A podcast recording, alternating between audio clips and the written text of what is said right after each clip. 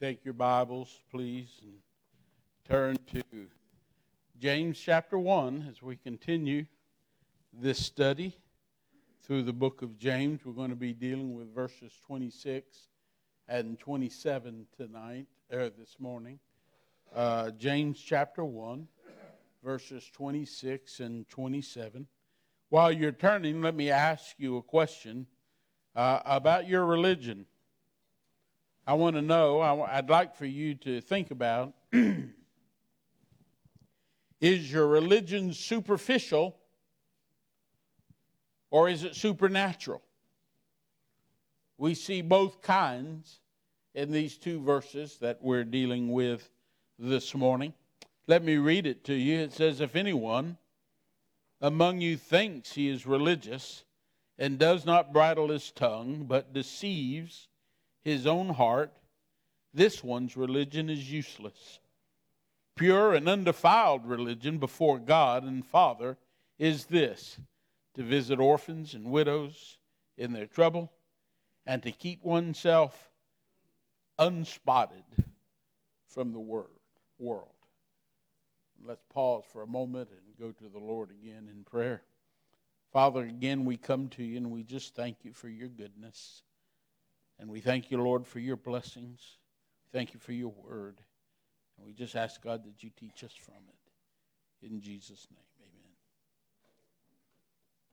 I think these are serious times in which we live. I'm convinced with all the stuff that is going on in our world today, I believe one of three things is going to happen.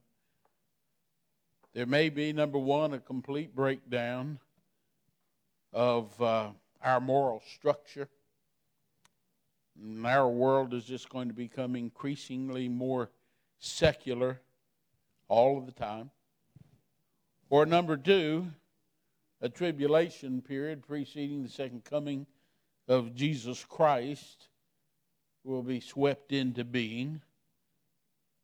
Or number three, God's going to send a great revival that will impact the entire world. Now, I don't know about you, but it seems to me that straws are in the wind that would indicate that God is about to do something. I'm praying for the revival. I'm praying that God would send a great revival that would stir our whole country and uh, from us sweep around the world where we'll see God doing amazing things in the lives of people. We who are born again believers in Jesus Christ need to believe or to be living in keeping with uh, the urgency and the emergency of the times in which we live. We need in our lives a reality. Churches, our faith, a real religion, not a religion that is superficial, but a religion that is supernatural, that comes from a born again relationship with God through His Son Jesus Christ. The two verses this morning that we're going to cover, and there are two points that we're going to deal with, two major points.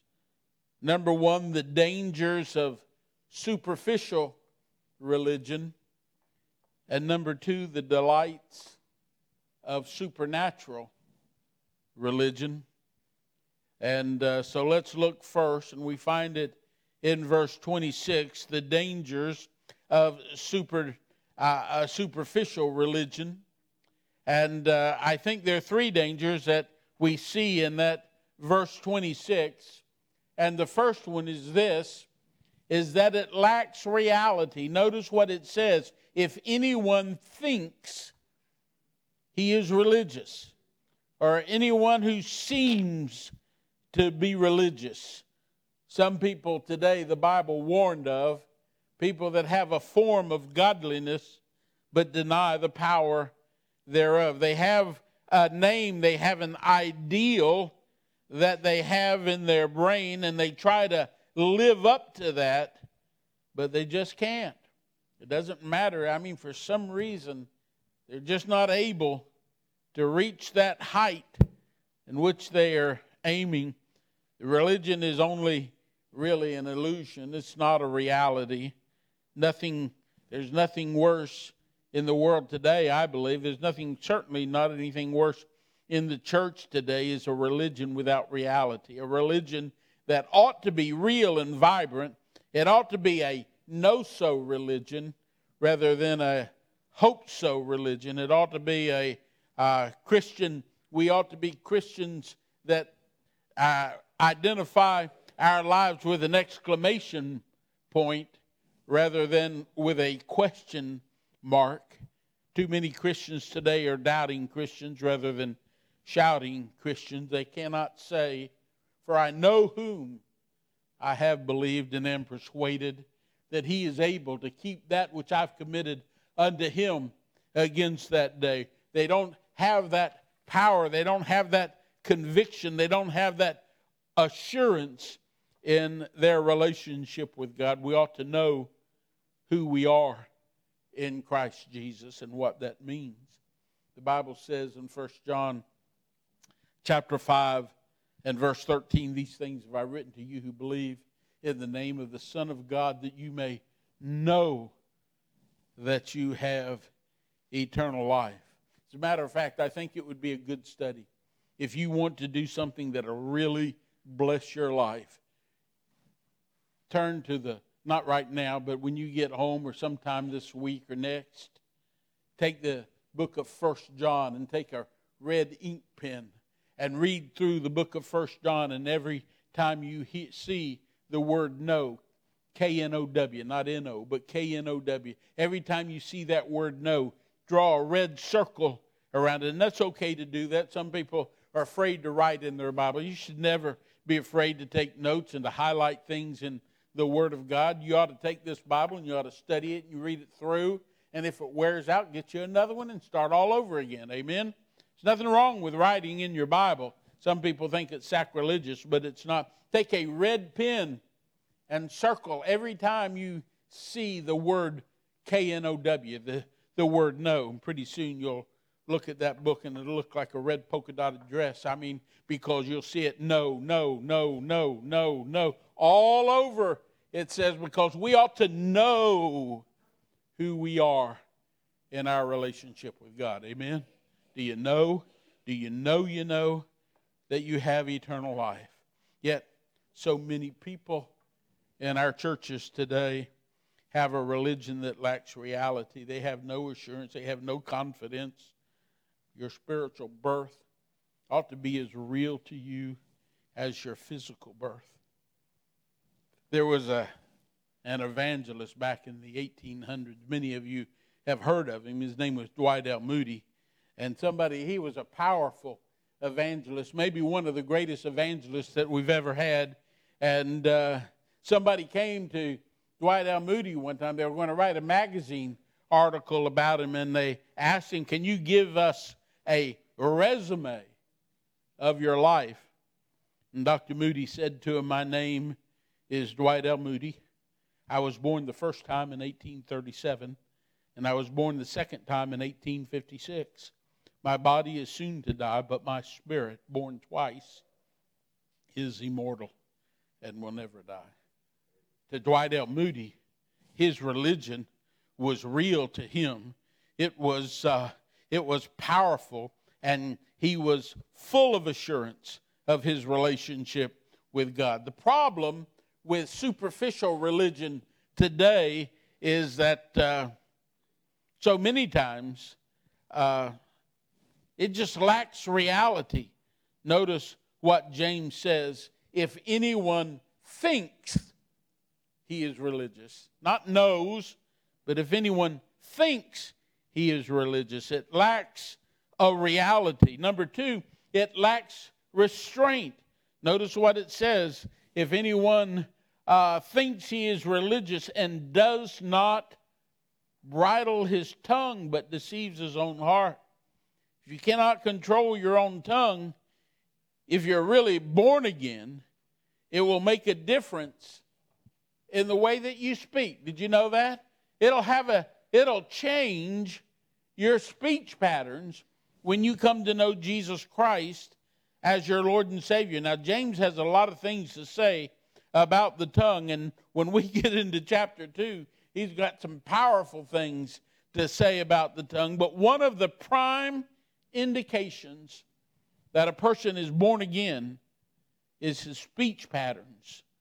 If you are genuinely saved, you'll be praising God and witnessing, uh, being a witness to his grace. Superficial religion is a religion that criticizes and curses and lies about their relationship with God. I've been a pastor for 46 years, and I've known a lot of people who, with a little two inch tongue, have done more damage to the church than a wrecking crew, yet they claim to be saved. Folks, you need to hear me this morning. There's nothing more dangerous to the cause of Christ than those people who think they are religious but can't bridle their tongue. Many of us know people like that. I, I was in a church one time, and this lady who, and we all known people like this, and she, she's always wagging her tongue. She's always having something to say about something, complaining. And the Lord convicted her of it. And she came forward one Sunday morning and she said, Pastor, God has convicted me. I want to lay my tongue on the altar. And I said, Well, it's only 24 feet long, but go ahead and try it if, if you want to. We got to watch what we say. Boy, sometimes we can be so damaging. A word is easily spoken, but it's almost impossible to unspeak it. We need to. It's not me. James is saying here, through the leadership of the inspiration of the Holy Spirit of God, he says, if you say you are religious and can't bridle your tongue, you are deceiving your own self. Boy, James warns against it. He says, he says he, he, he's a pretty outspoken, pretty blunt pastor. And he says, if you call yourself religious and you can't bridle your tongue, your religion is useless. It's vain. It means nothing. Many of us get that get find ourselves in situations when we just wish we could we hadn't said what we said. But out of the abundance of your heart, the mouth speaketh, the Bible says. James is uh, telling us we need to be careful about what we say. The tongue is not the only area of our life that needs to be restrained. There are all kinds of areas in our lives that we need to have restraint, but he's using this example, but he's talking about everything in our lives. We need to know how to restrain. If we have a genuine relationship with God, we know what restraint is.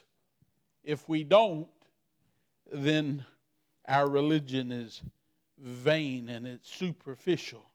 He's talking about uh, a religion that lacks reality and lacks restraint. And the third thing that it lacks is that it lacks results. He says, You deceive your own heart. And, and notice what it says he says, This one's religion is useless. Or it could be it's vain or fruitless. It lacks a result. A lot of people think there's value in just religion itself. Some people say that what we need in the world today is more religion.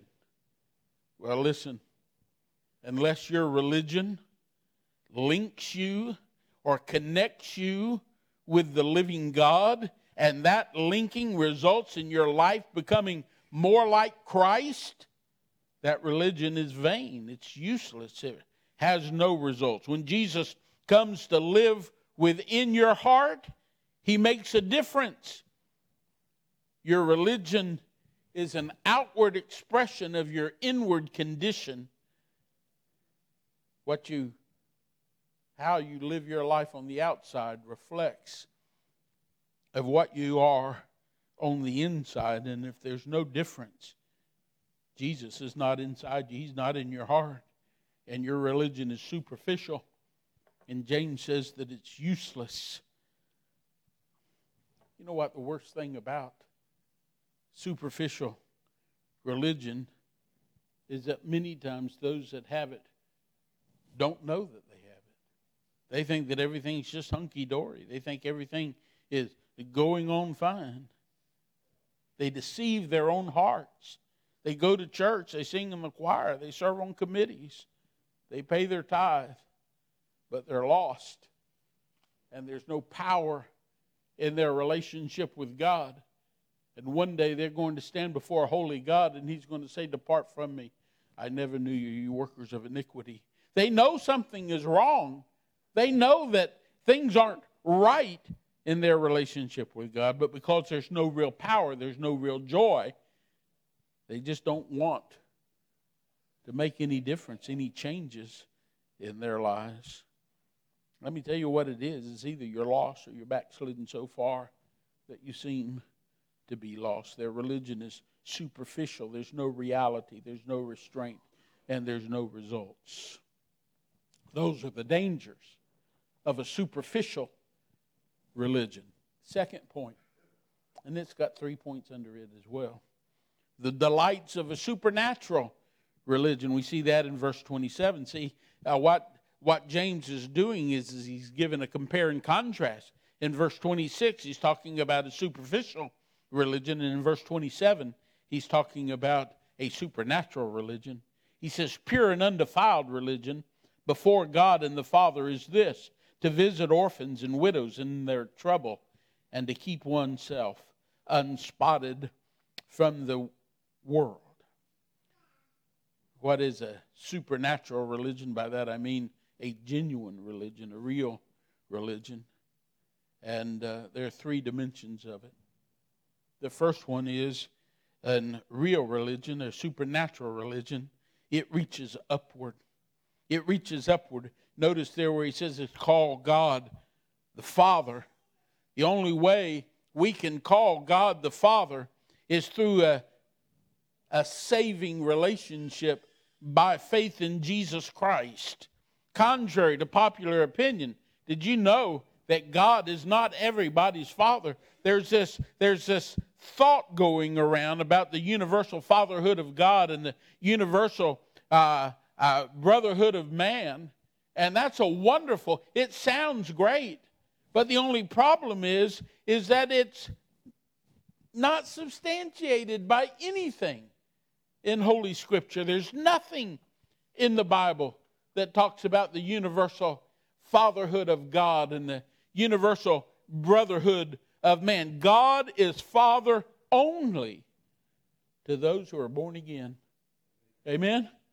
To those who have a supernatural relationship with Him through His Son, Jesus Christ. Remember what Jesus said to the Pharisee in John 8 44? And by the way, you know who the Pharisees were. They were leaders of the religion of that day. They were religious people and religious leaders. And Jesus said to them, You are of your father, the devil, and his lusts you want to do. Again, in John chapter 1 and verse 12, he says, For as many as received him, talking about going to his home and those that were his uh, neighbors, they received him not. He went to his own, and his own received he not. But he says, For the, as many as receive him, to them, for what? For as many as received him, for those who have received Jesus Christ as their Lord and Savior, to them gave he the right to become the children of God.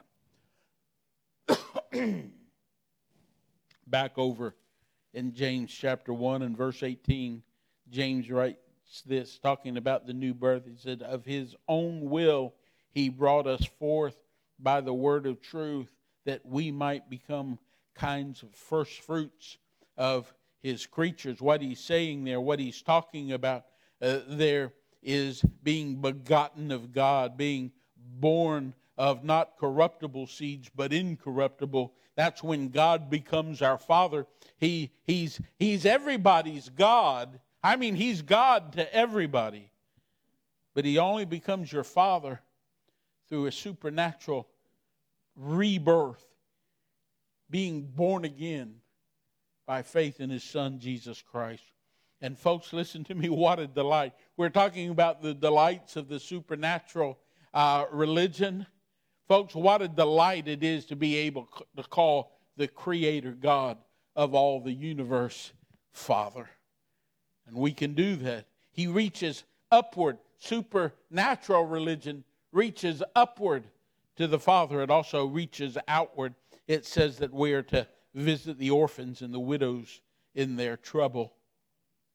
When a man has real religion, when a man has supernatural religion, it will create in him a heart of compassion that will compel him to reach out to those that are in distress. Now, understand this, please do, that James is not just talking about orphans and widows. Again, he's using an example. If we are genuinely born again, there will be an innate compassion and desire to help those who are in need. People all around us are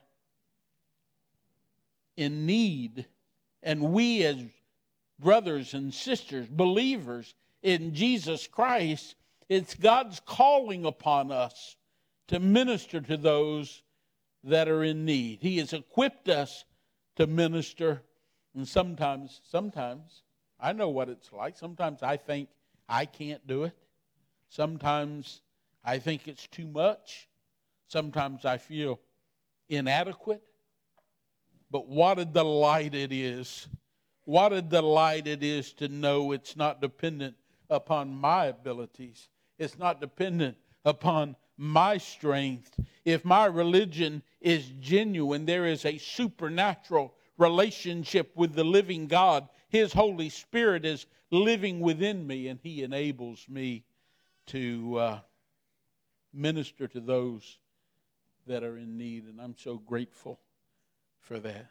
The delights of a supernatural religion is number one, that it reaches upward, and number two, that it reaches outward. But I think the greatest thing, the greatest delight of a supernatural religion is that it reaches inward. He says to keep oneself unspotted from the world. When it says the world there, it's not talking about the earth, it's not talking about mankind, it's talking about that ungodly value system that the Bible calls the world. It is the lust of the flesh, the lust of the eyes, and the pride of life. And the Bible says, if any man love the world, the love of God is not in him. He says, if you are a friend of the world, you are in enmity with God. That doesn't mean we can't love people. Certainly, we're to love. Matter of fact, he says if we don't love one another, his truth is not in us. We certainly are supposed, it's talking about that ungodly value system that the Bible calls the world.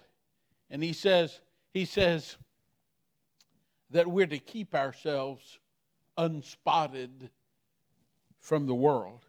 Now, what does that mean? What does it mean to keep us ourselves unspotted from the world? He's not talking about totally immersion in the world. He's not talking about a love affair with the world. He's not talking about totally committed, turn your back on God and commit yourself to living in the world. That's not what he's saying. He's saying keep yourself unspotted from the world. Now, let me ask you a question. How many of you have never given in to temptation? How many of you have never made what we call a mistake? How many of you have never yielded to the lust of the flesh and the lust of the eyes and, and the pride of life? Has there, is there anyone here that has never done that. How do we keep ourselves unspotted from the world? Let me tell you. oh, this is the greatest delight of all. Because if we have a supernatural relationship with God, if we allow Jesus to come and reign in our lives, the Bible says the Holy Spirit lives within us. And you know what the job of the Holy Spirit is? It's to convict of sin and righteousness and, and life. That's what, that's what the Holy Spirit, and what the Holy Spirit does is lets us know when we've sinned.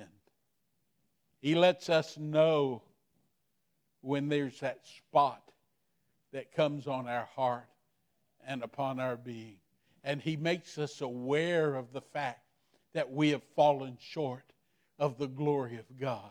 And do you know what the Bible teaches? This is the delight of a supernatural relationship with God. He says, if you confess your sin, God is faithful and just to forgive you of your sin and to cleanse you from all unrighteousness. So when I do make that bad judgment, when I do make those mistakes, when I do give in to that temptation, the Holy Spirit makes me aware of that. And if I confess that sin before God, oh, yes, Lord, I know I've done wrong. Lord, please forgive me. The Bible says that He is faithful and just to forgive us of that sin, and not only forgive us of that sin, but to cleanse us from all unrighteousness. Though I be stained red like crimson, yet I'll be white as snow. I'll ask God's forgiveness. I'll plead to Him. I'll confess my shortcomings and my failure. And He is faithful and just to cleanse me from all unrighteousness, that I might stand before a holy God, unspotted by the world. Oh, what a delight it is to know Jesus Christ as Lord and Savior. So let me ask you the question that I started this message with Is your religion superficial or is it supernatural?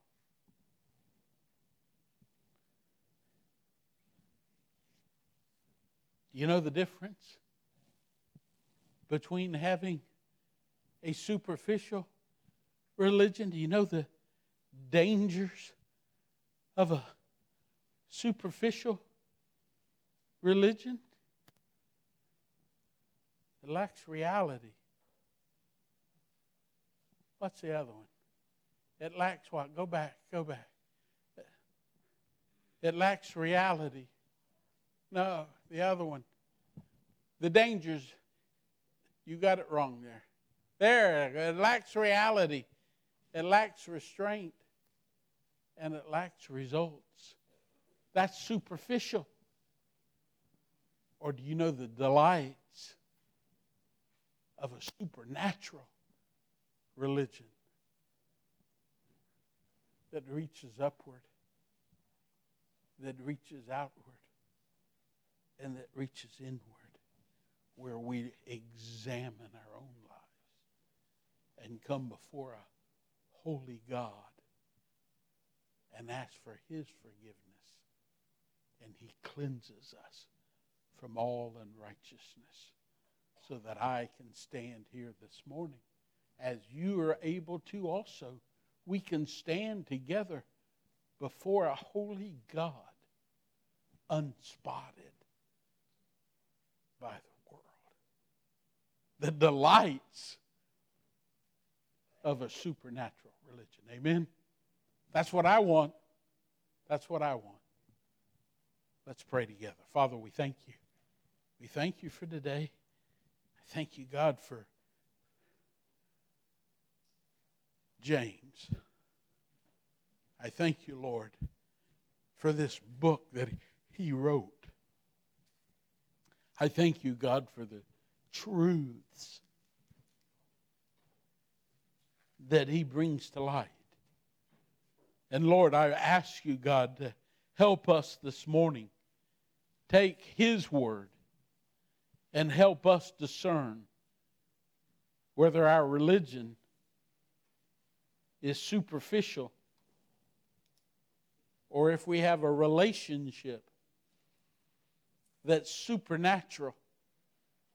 And in that we have forgiveness of our sin, and we have an open door to come into your presence.